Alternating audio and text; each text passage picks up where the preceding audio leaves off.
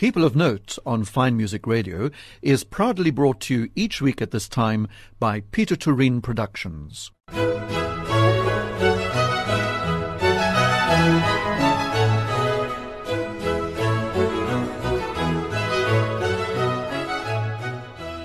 This is Rodney Trudgeon welcoming you to this week's edition of People of Note.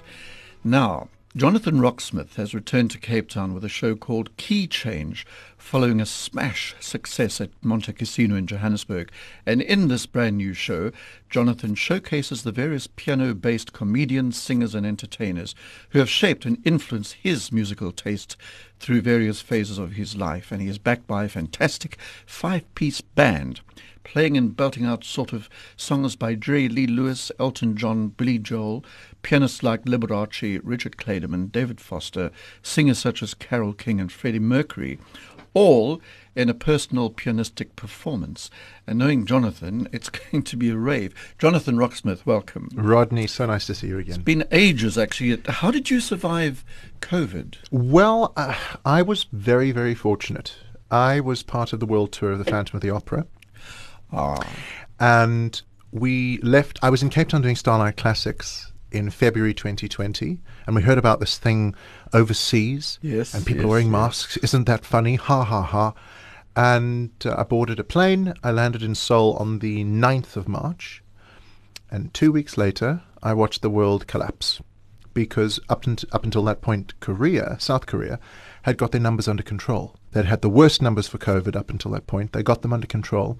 And the producers asked us if we were interested in just running until we couldn't. That was the that was the sort of standard sentence. And we ran for eight months, all the way through the pandemic, as the only musical in the world. Not only was I the only Phantom, we were the only show in the world, and we proved that the only thing that can survive an apocalypse, aside from Cher and cockroaches, is the Phantom of the Opera.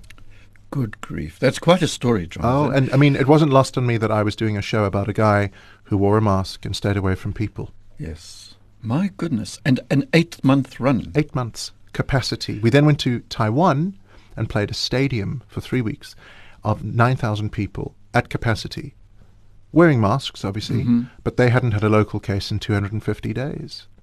My goodness. Talk about luck. Ah, I mean, timing. really is. Yes, yes. Um, this business of going overseas as often as you do, do you enjoy all that? Because you've done many very long runs, haven't you? I've- I've come to. being one of them. Yeah, I, I've come to enjoy them. Initially, you know, um, with, with Pieter Toerien Productions, we went overseas with Grease, uh, Joseph. Um, we went overseas with Evita and obviously Phantom, and then I also went overseas uh, with uh, Chicago. So I've done five huge international tours, and they got longer and longer as I did them. but I've also been doing other work overseas post COVID, obviously. Um, uh, with you know wh- whether it's musicals, whether it's I mean private birthdays in Italy. How's that for a story? um, and I've also done quite a few cruise ships. Ah, we must talk about cruise ships. yes, I yeah, it's it's been an interesting time. Let's put it that way. Yeah, and now here you are in Cape Town. Yes, after this five years. success- Is it the first time in five years? First time in five years at Theatre on the Bay. I did a few shows during 2021 at the Barnyard Theatres. I went back to my university. yes, of course. um, but yeah, I haven't been at Theatre on the Bay since it shut for the renovation in I think it was 2017, 2018. yes, around bef- there. long before the pandemic. Yeah. yeah, yeah. Um, with all this travelling, where are you actually based? Where's home for Jonathan I'm, I'm still based in Johannesburg, and what's interesting is every time I go overseas and somebody says, "Where are you from?" and I say South Africa, the first thing they say is, "Oh, Cape Town." oh, and really? I, I've That's come to answer. I I wish I could say Cape Town, but I have to say Joburg. I, as I have said before on the air, love Johannesburg, and I miss the thunderstorms terribly. Well, I mean, if you walked around this morning, my goodness me, it wasn't far away in Camps Bay. I can tell you. No, no, it was lovely and misty. And tell me a little bit about the play, um, Key Change. I read sort of the basis of it, but is it your own concept entirely? I tell you how it came about. I've I've finished a performance of um, what was I doing? I think we were doing Back in Lights in Johannesburg. It was the first show at the Monty Theatre post uh, lockdown. I often tend to do shows in Peter's theatres at the beginning or the end of something really monumental. Um, I'm sort of the, the angel of death, I suppose. No, it. Um, I had a lady walk up to me. She said, "Why don't you play the piano in your shows anymore?" And I actually couldn't give her a good answer. And I thought, well, why don't I? And probably since a handful of keys, I haven't really played the piano in a show. Like I'll do one number, but I won't stay at the piano.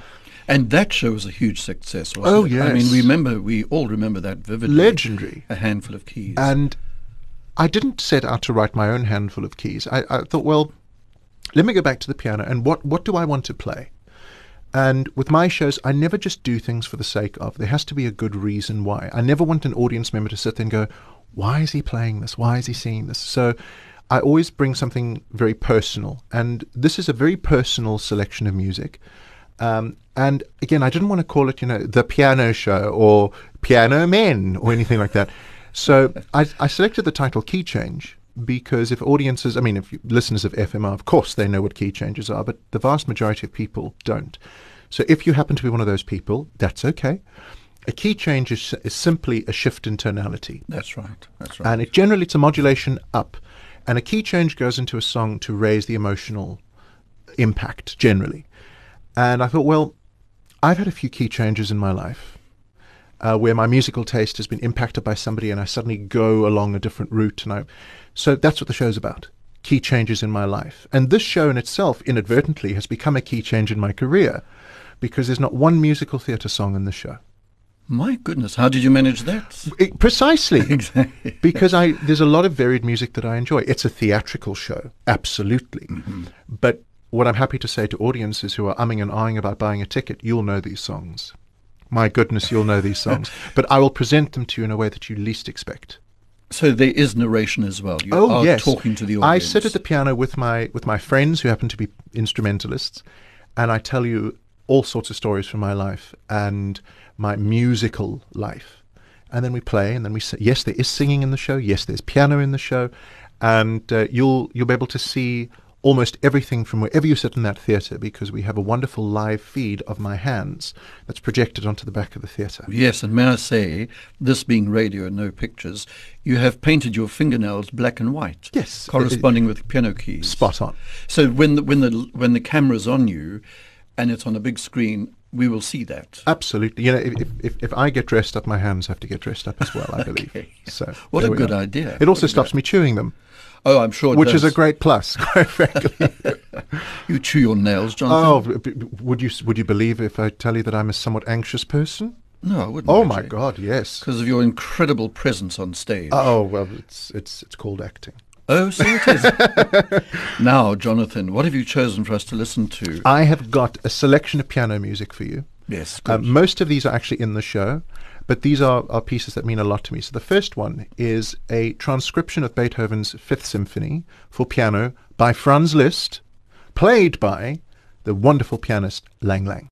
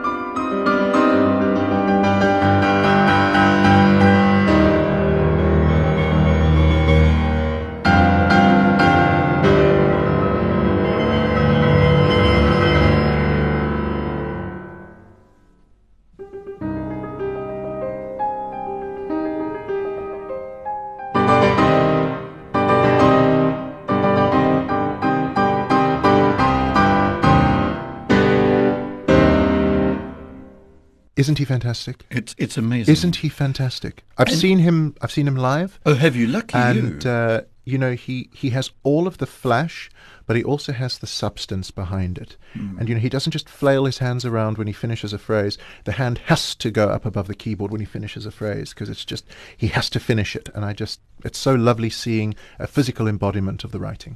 What I've heard about Lang Lang is that he is, just as you said, a very he's a very fine musician. He's a mature magician. He's not a a showman. Not that there's anything wrong with showman, Rodney. yes, look, I'm Um, talking to. But yeah, he uh, he's the real deal, but he, he sells it as well. Yeah, and talking about showman, that was Liszt's transcription of part of the first movement of Beethoven's Fifth Symphony, played is. by Lang Lang.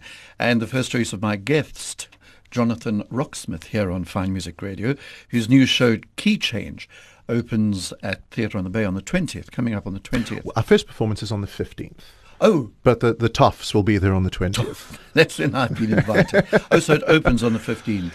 First preview on the 15th, opens on the 20th. People often confuse the two. Right, uh, right, but from the 15th, it's, it's, it's for the real theatre punters, and on the 20th, we'll have a few luminaries come and figure out how they could have done it better. He said bitterly. Jonathan, I want to just refer back to cruise liners. Yes. Um, I'm obsessed with cruise liners and I'm, in fact, about to go on a cruise.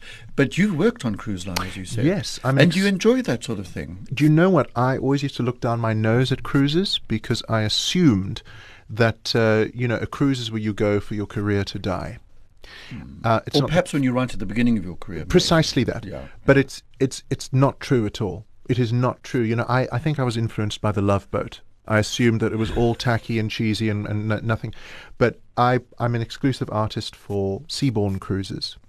Uh, a wonderful gentleman by the name of Andre uh, Potgieter uh, is a South African guy. He's the head of entertainment for Seabourn. He saw me in Sunset Boulevard in 2013 and uh, he stayed in contact ever since. And during the pandemic, he reached out to me, said, "Would you ever consider going on a cruise?" And I thought, you know what, you never know. And I tried it, and I'm so glad I did because I've seen the most amazing places, I've performed for the most amazing audiences, and I've met the most interesting people. And you know, for South Africans, travel is inconvenient and expensive. So when it's part of your job, at the end of this run of key change, I go to Egypt.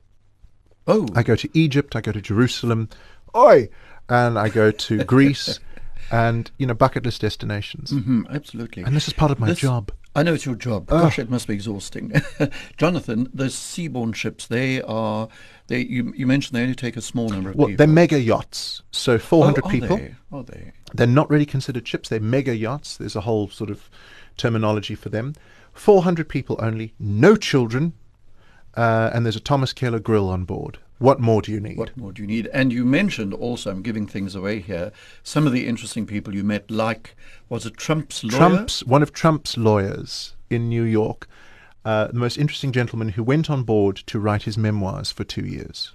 He's taken time out. He's traveling around the world writing it. So I would sit On in the yacht? Oh yes, I would sit in the hot tub at three o'clock in the afternoon and learn French on Duo. I sound like such a brat. Um, and he would sit there, and eventually he, he cottoned on to the fact that I found him interesting. So he'd come and read me drafts, and the most Well, incredible well, stories. I mean, only on Seabourn. Yes. There you go. Did he talk a lot about Trump? Uh, indirectly, because obviously confidentiality Yes, agreements and all that. of course. Um, but what I can tell you on air, wow, what a story. What a story he had. And when his book is published, I'll let you know what the title is because you've got to read that. Okay. And all this is, would be in the book because it's his autobiography. Oh, certainly. his memoirs, as Oh, you yes. said. Yeah. Jonathan, I mean, I'm trying to work out where to start talking about your career, but I just want to be reminded how you did start.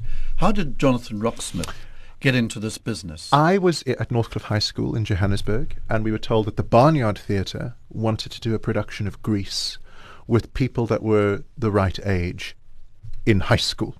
yes. So I auditioned, I got in, I played uh, the teen angel, beauty school dropout. But that production, the reason I bring this up is that production was directed by a gentleman called Ian von Memerty.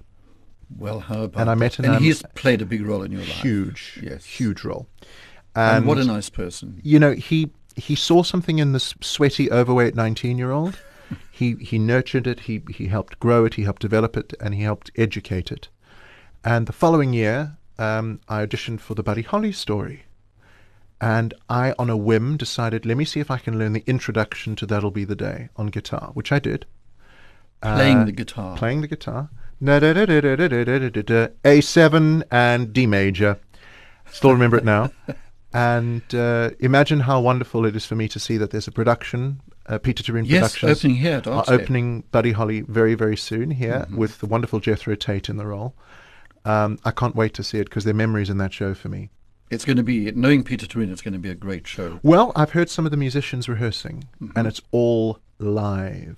That doesn't happen these days. No, and with my show, we have live musicians as well, so I notice when it's done properly. Mm-hmm. And uh, they've got all the right instruments, proper Telecasters, Stratocasters, the works. It's it's the music you remember on a different level. Yes, and you know, Jonathan, Pieter Toerien always used to have his big blockbusters here in December. Yes. The big shows like Phantom or Cats, or whatever. Yes. And that hasn't happened because of the pandemic. Of course. So am I right in saying that this is the first big artscape production of Pieter Toerien? Absolutely. I mean, in a way, you could say that Pieter Toerien Productions are finally back this year, full throttle. Hmm. You've got a big, rollicking live music show at Theatre on the Bay. You've got a big, rollicking live musical here at Artscape. And, uh, you know, he's just had the wonderful masterclass. Yes, wasn't it? Did you Prinsloo. see that? So it's, it just shows you it's, it's back. Yes. That's essentially Back the point of this interview, I think. In every Well, sense, yes. it's back. Yes. I'm back at Theatre on the Bay. PTP is back at Artscape. It's it's quite something. It is. And I saw, I have to say, I saw a masterclass with Sandra Prinsloo. Gosh, Is that a- writing not incredible? It's incredible. And what a show for Peter. And apparently it's sold out. The entire run sold Spot out. on. Spot on. As will your show, Jonathan, I'm well, sure. from your lips to God's ears, and by God I mean Pieter Toerien. oh, do you? you did a wonderful send-up of how Pieter Toerien talks oh, earlier, but we won't... Don't don't take me off on the radio, Jonathan. Don't do my voice. So I oh, won't. Dear. Okay, no, don't do it. Don't, don't Absolutely do not. Absolutely It's not. like Ian McKellen always taking off Maggie Smith when he's on Graham Norton. I will not do an impression of Pieter Toerien. Does Graham Norton... Who? Who does Maggie Smith? Ian McKellen. Wow. And she always Have you heard him? She- oh yeah, check it out on YouTube, everybody. Uh, he gets into big trouble from her. Oh, you've not been doing me again. and then he realizes as he did that, he just did it, so he's in trouble again. Oh dear. So it goes round and round. Exactly. What did you do in the Buddy Holly? Did, I was Buddy Holly. I got the role. Ian gave me the role, and from there to here, uh, the following year, um, there was an audition for Beauty and the Beast. That's right. And Ian That's said, right. uh, "You have to go. You have to go because it's being produced by Pieter Toerien." I thought, "Oh, okay." So I went and I walked into a room, and there's Pieter Toerien and Hazel Feldman. They were doing co-production that year, and I just had a feeling that I could be Gaston. And I was in the right place, the right people were in the room. It was the right show, the right role, and here we are. You see, Jonathan, you spoke about being anxious, and I cannot stand you being anxious and biting your fingernails. But you require a lot of confidence to do this sort of thing, to go into no these rooms. timing. Pieter Toerien taught me this. It's never about luck. It's never about charm. It's about timing. It was absolutely right. And uh, As you said, the right time, the right place, absolutely, the right people. and it, it, it just Ah. it just happened. Yeah. And uh, by way of a of, of a of a decent segue, somebody who really understands timing is Jon Schmid. And with his piece of music that you're about to play, called All of Me, Jon Schmid has the most exceptional timing of any pianist, especially if there's a musician out there listening to this, you'll understand when I say his four and is exceptional in this next piece. It's a piano piece, it's just instrumental, and halfway through there's a direction that says use your elbow. And how do how how? Have a listen.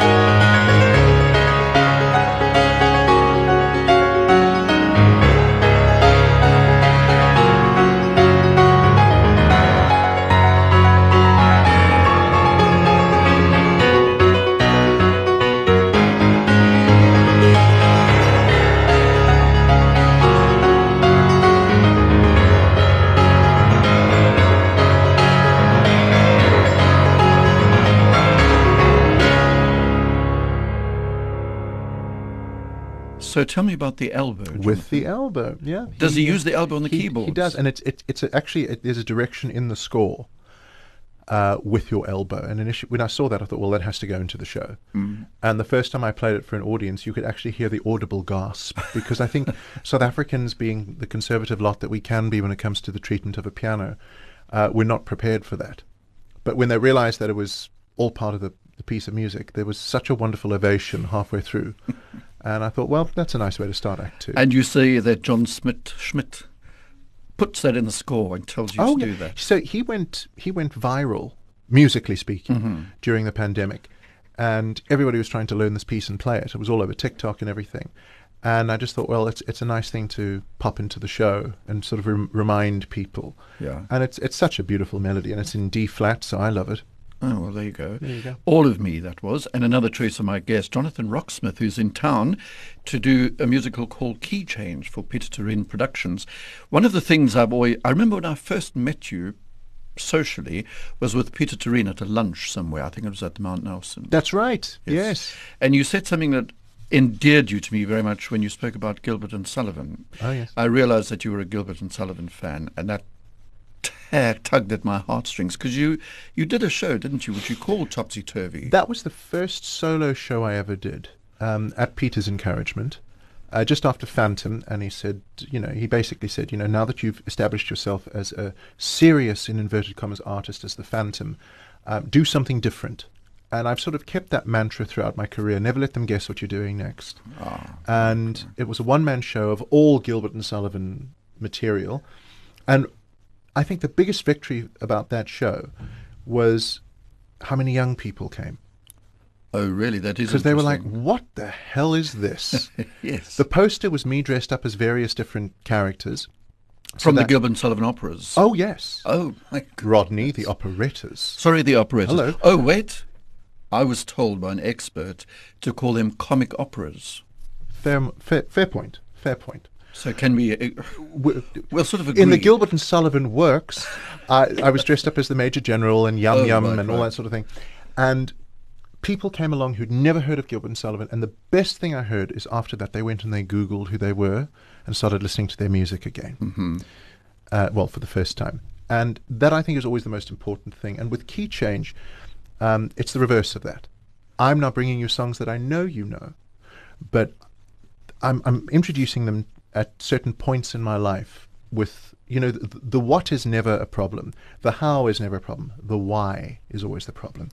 And they're deeply personal stories throughout the show. Some funny, some sad, some heartfelt, some not and it's it's it's it's more than a mixed bag.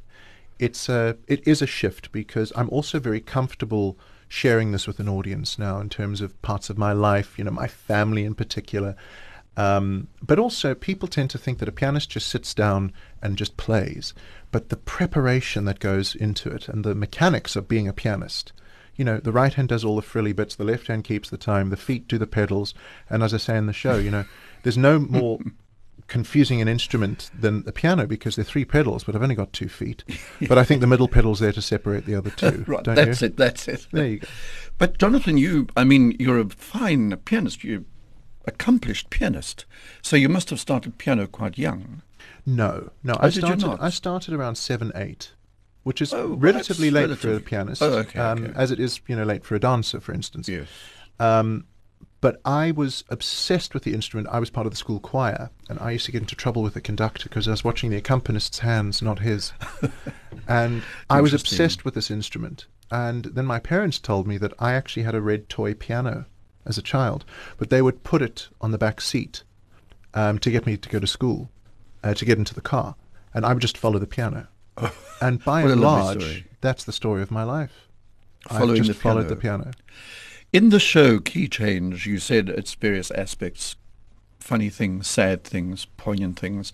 Was it easy to write from that point of view? Because in a sense, you're sharing something very personal. It, it took a long time. There. It took a long time to get it right Hmm. because, as with any material that you want to present to an audience, getting the tone right is important. and Because you don't want to sound mawkish and get people to. Well, you, you don't want to be indulgent either. The, you don't want to be indulgent. You That's the word, in fact, I was looking for. yeah, it's it's it, it goes further than that, especially yeah. because the piano is quite a selfish instrument. It's just me. Yes, I'll do it all. I don't need anything else. That's know. It's- right. It's, a self. And it's the only instrument you can say that of. precisely, and I, I knew that I wa- I knew the songs. I just didn't know how to present it. I knew why I wanted to present it, but now you know we move on to the how. And I wrote it on and off the cruise ships because you have lots of time. Yes. Because the thing about being on a cruise ship is you only perform one show every three days. The rest of the time you're a guest, so you're just you know roasting on the deck or you know pickling at the bar, and Pieter Toerien is probably horrified hearing me talk about how wonderful that job is and how easy it is, and then I do eight shows a week in a musical. um, but I had plenty of time to to gestate Yes. and then word, actually write it and process it. And this is of all the shows I've done, this has had the, the longest time to sort of marinate and get right.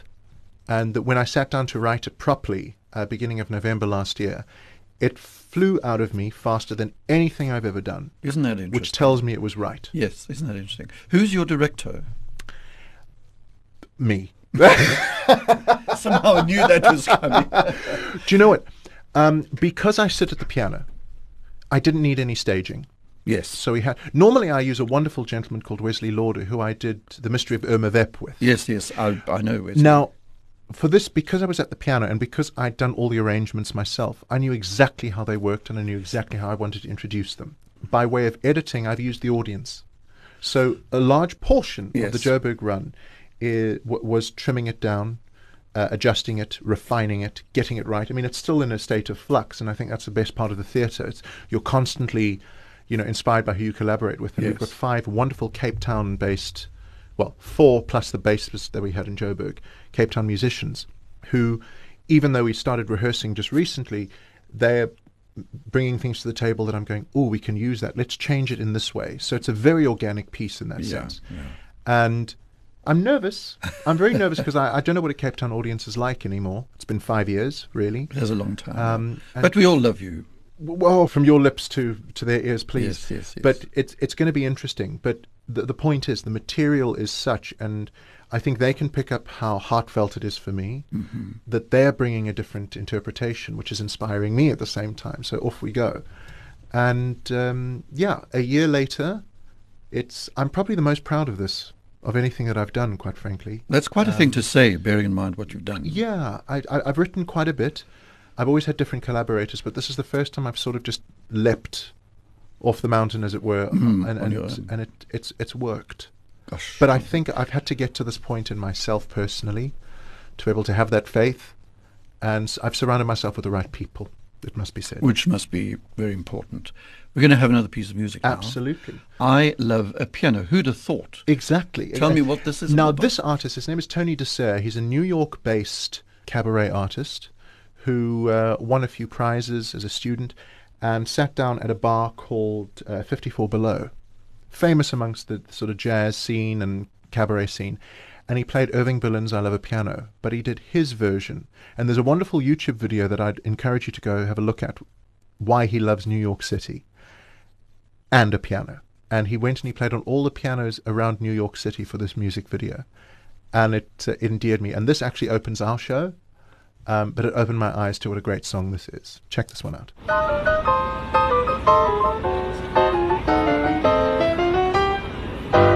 I love a piano. I love a piano. I love to hear somebody play upon a piano, a grand piano. It simply carries me away. I get a huge kick on an acoustic. I love to run my fingers o'er the keys, the ivories, and with the pedal. I love to meddle when Paderewski comes this way. I'm so delighted to be invited to hear a long haired genius play. So you can keep your fiddle and your bow. I want a P I A N O O O. I want to stop right beside an upright or a high toned baby grand.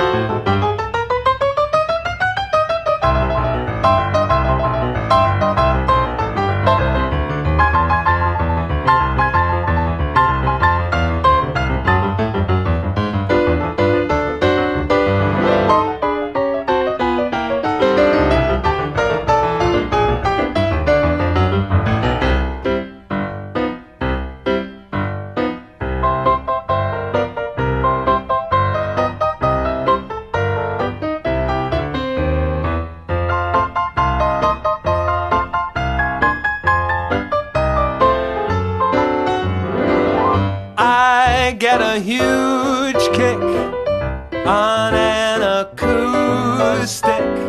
I love to run my fingers o'er the keys, the ivories, and with the pedal. I love to meddle when Paderewski comes this way. I'm so delighted to be invited to hear a long haired genius play. So you can keep your fiddle and your bow. I want a P I A N O O O. I want to stop right beside an upright or a high tone,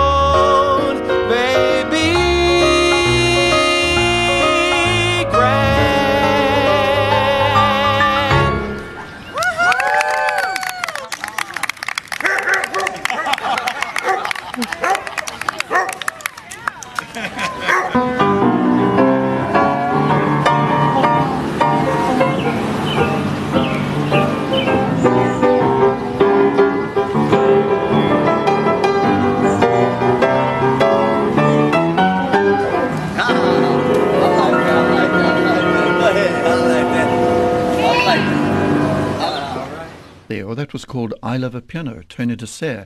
I've not heard of the song or the pianist. So you're introducing us, Yeah, as you do in the show. It's an old Irving Berlin chestnut. Right, right. Um, but it's that version is particularly special to me because I also the way he interpolates all those other themes, especially Rhapsody in Blue.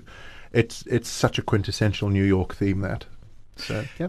Uh, my guest is Jonathan Roxmouth, and his show called Key Change is about to open at Theatre on the Bay, and by all accounts, it's one of these must-see things, Jonathan. How's that? Well, we hope. You know, I mentioned Gilbert and Sullivan earlier, and I've always liked your old-fashioned side. You do have an old-fashioned Old side. For school. Oh, example, yes.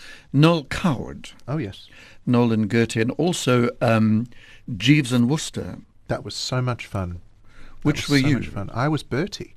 Were you I was Bertie? Bertie. Yeah, we had the wonderful Graham Hopkins as Jeeves. Oh, he would do so well as Jeeves. Um, and that, I mean, that play, Perfect Nonsense, was hilarious. It was just a lo- was a load of nonsense, Mm-hmm. quite frankly. But it was all about trying to find a, a cow creamer, just this little silver cow, you know, jug uh, that you put milk in, and how it just kept. It was it it was a mousetrap for idiots. Let's put it what a way. lovely way of putting it.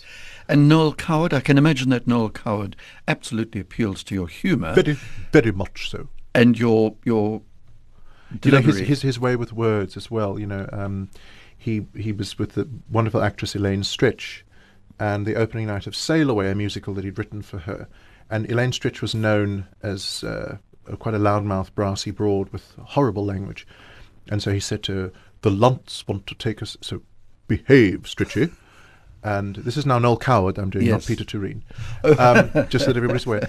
And Elaine Stritch was so nervous she didn't say a word to them. And then he took her aside. He said, Elaine, I said you must behave, not act like a bloody geography teacher. It's one of my favourites. what a lovely line. But there's so many lovely lines in all those songs. Oh, certainly. Also, um, let's talk a little bit about Phantom, which was such a big thing in your life for so long. Did you enjoy it? it? It must be a hell of a role, first of all, to sing. But did you enjoy it? No, it's a hell of a role to act. Oh, really? People That is always focus on the high notes. It's not about that. You know, the Phantom's only on stage for 19 minutes of the show. What? Christine is on for two hours. She's doing the, the, the, the marathon. Yeah. The Phantom is doing five 100 meter sprints, which means that you have to infuse those 19 minutes with so much that you are ubiquitous during the performance. Yeah, yeah, yeah.